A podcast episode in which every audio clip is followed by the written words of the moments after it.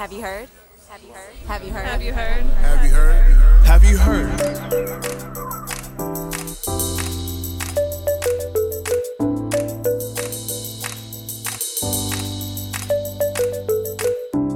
Welcome to Have You Heard? I'm Jennifer Berkshire. And I'm Jack Schneider.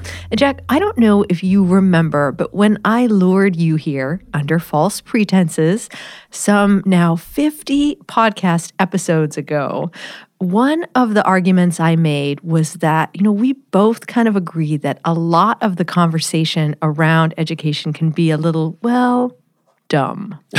I recall the conversation well, Jennifer. It was a, a blustery winter day, and you promised smart, nuanced conversation that would require me to only participate for a few episodes, and I think our listeners are well aware of the fact that neither of those things has been the case. Well, I thought it would be fun and fitting to start off twenty nineteen with a review and a preview. Can you tell I've I missed... See, I see what you did there. Yeah, I've missed being away from this microphone. Um... I thought it would be fun to touch on some big education stories that we think maybe deserve a little more attention. So this is our looking back at twenty eighteen, at the things that got overlooked, and looking forward to twenty nineteen and the way in which these things might rear their heads. Well, Jack, can I just say you have really improved since those first days when I, I got you in front of a microphone I pretending wish, that it was only for a few episodes. I wish that I could say the same, Jennifer. Well, I'll volunteer to go first. Here is our first topic. Roll audio, please. After the mass shooting at a high school in Parkland, Florida earlier this year, President Trump formed a Federal School Safety Commission. Today, that commission issued its official report, and among its recommendations, the report mostly avoids the issue of gun control, though it does urge schools to consider arming staff.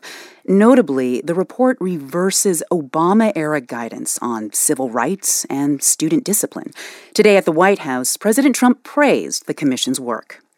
That was N P R's Anya Kamenetz describing a big story that broke right before Christmas and surprised pretty much nobody.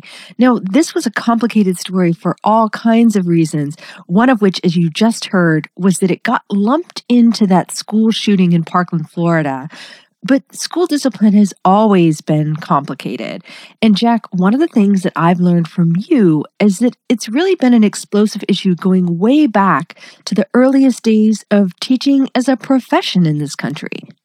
Yeah, it's interesting actually to track uh, public perception of uh, school discipline over the years. Phi Delta Kappan uh, has been surveying this for a half century, and, you know, parents are perpetually concerned about discipline, and uh, discipline as a result remains a kind of uh, touchstone issue uh, that recurs year after year after year. I think what makes this case different is that it was explicitly an attempt to Uh, address the fact that Hispanic and African American students, particularly boys, were being disciplined at rates far higher than their white peers, and it was being treated as a civil rights issue.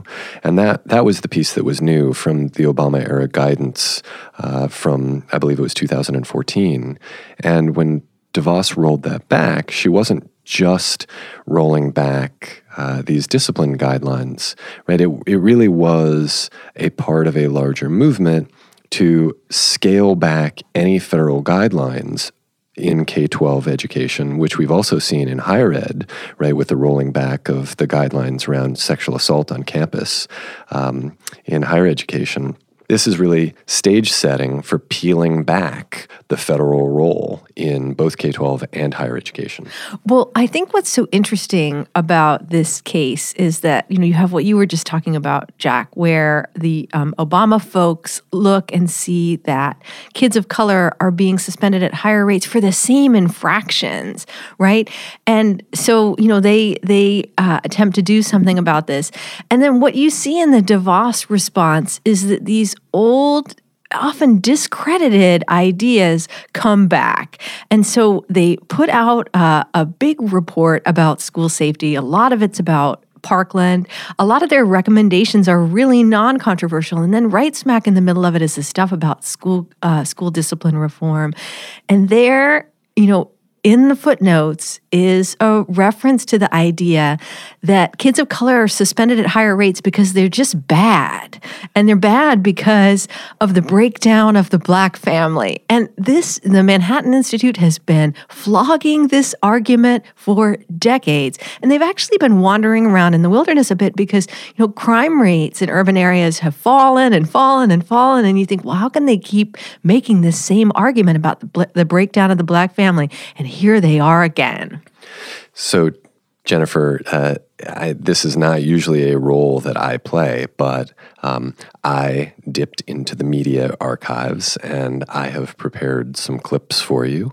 Uh, and I'm I'm hoping that you can pick up on a common theme here, which I think is setting us up for story number two of twenty eighteen. Afternoon, everyone. We're coming on the air now with some breaking news. Just learning from the president through a tweet that the E P A administrator, Scott Pruitt, has resigned. Let's get right to Peter Alexander. He's at the White House for us. Peter, this has been thought to be possibly coming for months now. A lot of pressure on the administrator to step down. Why today do we know? President Trump says Interior Secretary Ryan Zinke is out by the end of the year. Now, back in October, we reported Zinke was being investigated by the Justice Department for possibly using his office for personal gain. C N N White House reporter Sarah Westwood has the very latest for us. Sarah, what are you hearing this morning?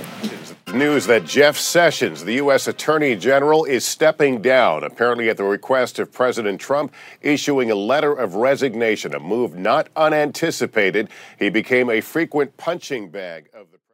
Well, Jack, first of all, I am very impressed by your multimedia skills. Well done, sir. And I think I have the answer. Um, all the, the clips that you played all feature people who have left the Trump administration, whereas Betsy DeVos, the Secretary of Education, is still with us. Am I correct?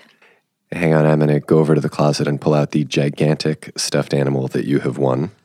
uh, yeah, that that's the story, right? It's the dog that didn't bark in twenty eighteen. I think that a lot of people expected that Betsy DeVos would be a kind of flash in the pan at the Department of Education. And as people are learning, your theory that Betsy DeVos is pretty savvy and a lot smarter than she's being given credit for. Although, you know, smart in a very particular way, uh, I would add, um, is turning out to be, I think, true, right? That she has lasted because she has played her cards right. She has stuck to her ideological guns. She has pursued her agenda in a way that has certainly been covered, um, but hasn't sparked the same kind of outrage that uh, activities at the E P A or the Department of the Interior, for instance, sparked. If you're keeping track on your play at home game card, go ahead and put a little mark next to Jennifer's name for being right about a prediction. The, um, we may come back to a different one, though. One of the takes we actually heard a lot last year was that DeVos was having no luck enacting her agenda. And this kind of drives me crazy because people would tend to focus very narrowly on, say, the federal budget and the fact that, you know, she couldn't get an appropriation for a school choice program in there. But if you look at what's happening at the state level, her agenda is really motoring along quite nicely. And I'm thinking of, you know, Illinois, for example, which now has an enormous new tax credit scholarship program that pays for kids to attend private religious schools. Or, you know, think about what we were just talking about, how she's rolled back not just guidance on school discipline, but really across K twelve and higher ed. And when you look at what she's managed to do, there's a common theme. Um, when the discipline decision came out, she talked about how we need to stop focusing on statistics and start focusing on individual kids. And it sounds so crazy, but it really encapsulates her worldview that any measure that attempts to do something about some structural inequity is what she's trying to get rid of. And when you insist on focusing on the world in terms of individuals, you can't have things like, say, class action lawsuits. if you get rid of federal oversight, which actually is very much about statistics, and you then just devolve all power to the state or even the local level, that then creates tremendous opportunities for these efforts that have been long underway, uh, spearheaded by conservative groups, and particularly the American Legislative Exchange Council. And if the federal government is powerless, right, if the federal government has been neutered in terms of even identifying these problems as problems, uh, well, then the game is over. I've got a clip that I want to play for you now, Jack, and it has to do with who did and didn't vote for now President Trump in the in the last election and then fall, carried over into twenty eighteen. Um, I want you to take a listen to this clip and see if you can figure out what it might have to do with education reform. And soon the country is going to start winning, winning, winning. We won the evangelicals, we won with young, we won with old, we won with highly educated, we won with poorly educated. I love the poorly educated. I think, Jennifer, that what you're driving at there is something that we discussed when we went into the weeds uh, last episode for our Patreon subscribers, and that is uh, the sort of interesting position that the Republican Party has ended up pinning itself in, where it is the anti-college party. Am I on the right track here? You are on exactly the right track, Jack. And to me, what's so interesting about this, I really haven't seen anyone address what this is going to mean for the education reform agenda. That you've had several writers point out that basically college has become the new culture war for Republicans, and that The, even the argument that students should have more options available to them uh, than just a college track has become very freighted with political baggage. You hear people saying in places like Ohio that, you know, why are kids being pushed into a future that's basically just going to subject them to liberal indoctrination? And one of the things that's interesting to me here is the kind of strange bedfellows that we see in uh, working class voters who don't feel that uh, the sort of elitist college for all agenda, which um, you know they have been led to believe inflates state expenditures and does not benefit them in any tangible way, um, that they are in support of some of the same policies that an affluent class within the Republican Party also supports, because they similarly do not support college for those young people, even while they absolutely would channel their resources into higher education for their own children. And so you have two very different kinds of uh, perspectives on higher education here. One, which is much more about sorting and tracking and uh, you know the efficient allocation of resources, the kinds of arguments that we heard from uh, the administrative progressives in the early twentieth century who created vocational tracking in schools. Um, you hear that right alongside the same kinds of arguments that you heard in the populist era in you know the eighteen nineties from agrarian folk and from uh, from From urban laborers who were saying that the country was being run uh, by elites who were out of touch with uh, the common people. And he, the, the fact that those two arguments are basically pushing for the same agenda is just sort of head-spinning for me.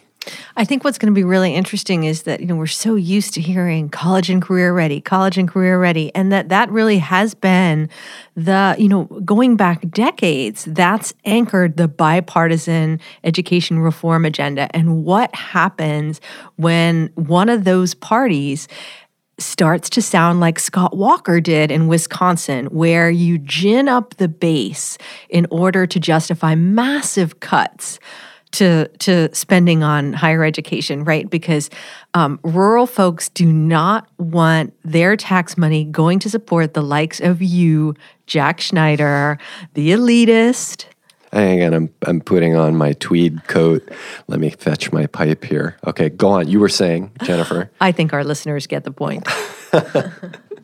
All right, Jennifer. So I've got a clip for you, and don't accuse me of being lazy in terms of going to find audio for this. Too late. Uh, listen to it first, and then you'll see that there's a connection, I think a smart connection, uh, to a, a, a news story from late in twenty eighteen and something else.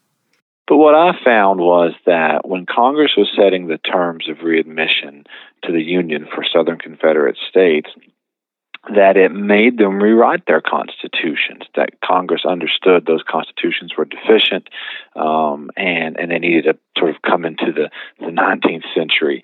And Congress also understood that for former slaves and also a lot of poor whites to have any chance at participating as, as full-fledged citizens, they needed education. Well, I certainly recognize that voice. That's Derek Black, the law press, and we had him on for, was that episode forty-one? Episode forty-one. You are correct, Jennifer. You are astonishing in your recall of our episodes. It's like you do nothing but sit around and listen to old episodes of the podcast in your spare time. That is not entirely inaccurate. Anyway, we had Derek Black on to talk about whether there is, in fact, a federal right to education, and I think that's that uh, question surfaced again at the end of the year. Yep. Yep, it did in the hangover period uh, between Thanksgiving and Christmas. Um, a bunch of stories, including that story we talked about earlier about the rollback of discipline guidelines, but there was also uh, the filing in a federal court in Rhode Island of a case, a class action suit, Cook versus Raimondo. And um, this is a case that does basically exactly what Derek Black was talking about in his episode with us, um, which is a new approach to uh, school funding disparities, which have traditionally been dealt with through what is called the adequacy argument. So the traditional approach, which we actually saw again in two thousand eighteen, uh, didn't work in Connecticut, where um, the argument being made was that low-income students in Connecticut were being denied an adequate education on the basis of disparities in funding between high-income and low-income areas. That was uh, overturned by the Connecticut Supreme Court. This is a different approach, which argues not for funding adequacy, but actually is so convoluted, but which actually argues that a baseline of funding is required in order for schools to prepare students so that they can participate equally as citizens. Um, it's what one writer referred to as a kind of bank shot argument uh, in favor of equitable school funding, but it's one we haven't really seen, and I'll be really interested to track it in twenty nineteen. Well, I, I love that argument because, I mean, that's basically what Derek Black was arguing on our episode, right? That that the in the earliest days of, of public education and to be readmitted to the Union after the Civil War, that you saw this, you know, sort of huge push to get states to, you know, set up viable public education systems that really functioned on citizenship. And um, our definition of what schools do has gotten narrower and narrower. Now it's down to um, a place where you may or may not have to go in order to use an algorithm-driven program. And as someone who was trained as a historian, I can't help but cite some of the phrases used in state constitutions, uh, which enumerate education as a right. And the most common educational objective described in these documents is, and I'm quoting here, the general diffusion of knowledge. And that is often explained as being essential to, and now I'm quoting again, the preservation of the rights and liberties of citizens. Um, you know, that lots of those constitutions explicitly state that education has value for its own sake. Uh, that it's not defined in a kind of narrow way, and that um, when states do define education as a means to an end rather than an end in and of itself, uh, the most common uh, end that they identify is the end of citizenship. And then I, again, I couldn't help myself, but I went and dug up an old New York Times editorial from eighteen ninety, um, where the editorial board at the time said the reason for the existence of common schools is that they are, or are supposed to be, good for the Commonwealth. It is asserted, and has hitherto been widely believed, that they make good citizens.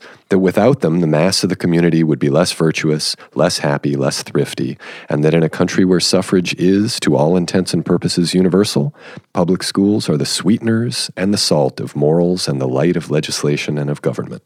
Listeners, if you have one of those play-at-home game cards, this would be a time to put a check next to Jack's name for using the word hitherto. So, Jennifer, this, I think, sets you up to have the last word on big stories of twenty eighteen that are setting us up for stories to track in twenty nineteen. Well, I'm actually going to sneak two into my... And listeners, take out your game cards. And this will be the second time you will be checking Jennifer Does Not Tell Jack the Truth. Um, today, similar to Seattle, um, a large part of the city of Minneapolis is zoned only for single-family homes.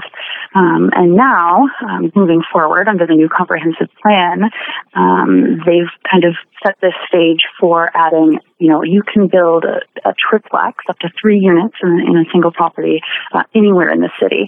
Um, and other parts of the city, actually, um, uh, quite a bit more um, housing.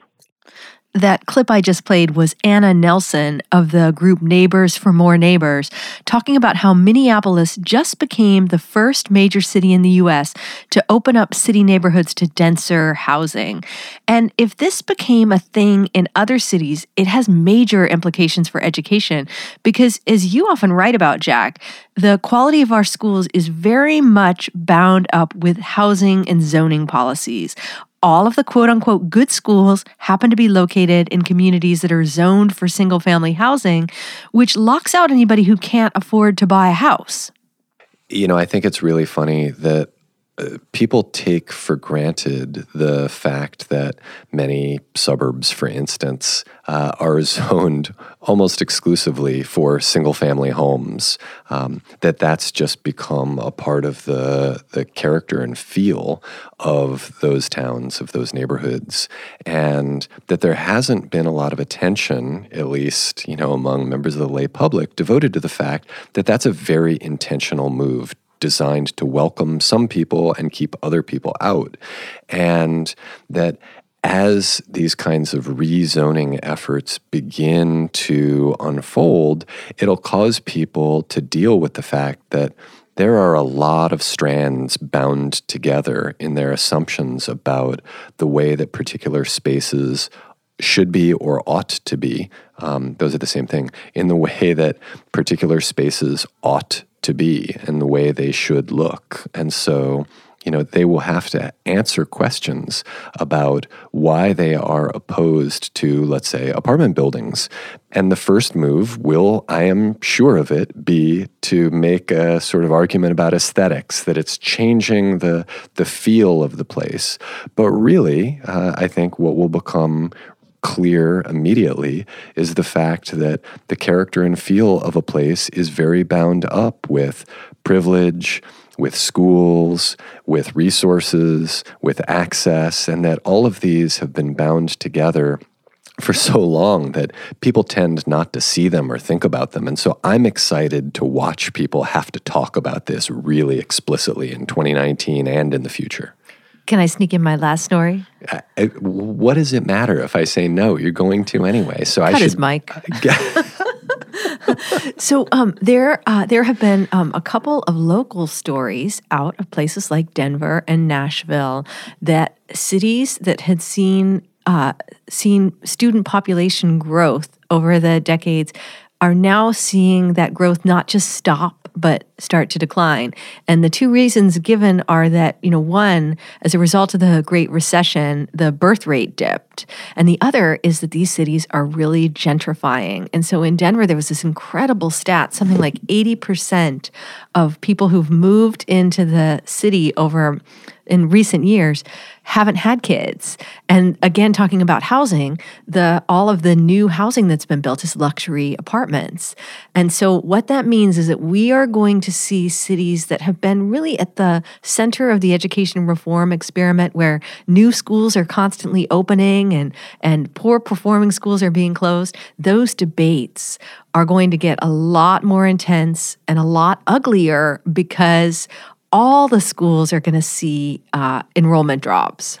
There's another interesting thing that is, I think, related to this, and that's the fact that over the past decade or two, uh, cities have tried to appeal to middle-class families, particularly middle-class white families, uh, in an effort to get them to stay and enroll their children in the public schools rather than to leave once their children are school age or to enroll their children in private schools, although that in the minds of uh, city leaders is preferable to them leaving the tax base entirely. Um, and so it'll be interesting to see the way that districts respond to essentially what are competing aims here, right?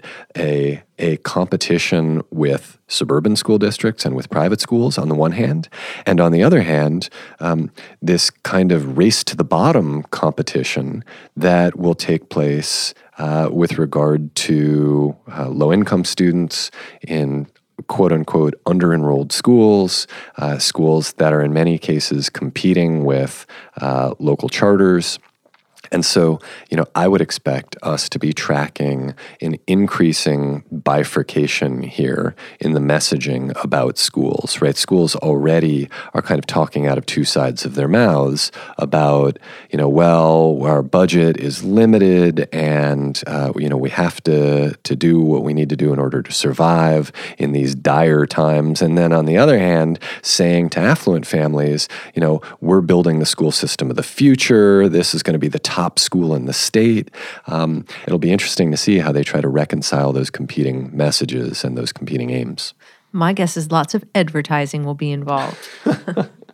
Well, Jack, I feel like our allotted time today has just flown by. Is that because I keep looking at my watch? And I'm I'm guessing that our listeners feel the same way and that they will be even more eager than ever to Da, da, da. Oh, you know, I actually didn't know where you were going with that. I thought it was going to be sentimental about like, you know, the next, yeah. well, we did twenty-five or so yeah. episodes last year, looking forward to the next. No, you're taking them to the paywall. That's right. This is my appeal for cold, hard cash. As our regular listeners know, we support the podcast and we pay our outstanding producer by through your support on Patreon. And if you go to patreon dot com and just search for Have You Heard, you'll find us and you'll find a list of various ways and amounts that you can support us with.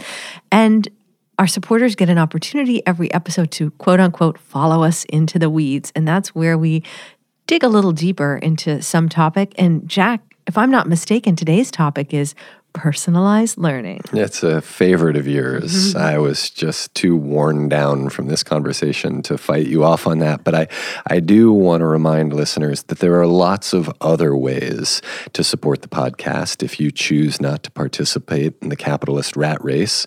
And I would like to issue what I'm thinking of as the twenty nineteen Have You Heard Challenge to our most devoted listeners. And I know there are at least six of them out there. And so I would like each of them to, or each of you rather, to identify six people and just tell them how great the podcast is. And then hopefully those people will listen in. And, and at some point I'll mention the challenge again. And those six will tell another six who will in turn tell another six. And our goal that way is to reach enough listeners so that when Jennifer does make her impassioned pleas for uh, you to follow us into the weeds and become Patreon subscribers, that the one percenters among you uh, will be so numerous as to to uh, make it rain gold on the Have You Heard studio. On that note, I hope that you enjoyed our preview and review of Big Education Stories. If you're going to follow us into the weeds, stick around. Otherwise, we'll see you next time. I'm Jennifer Berkshire. And I'm Jack Schneider. This is Have You Heard.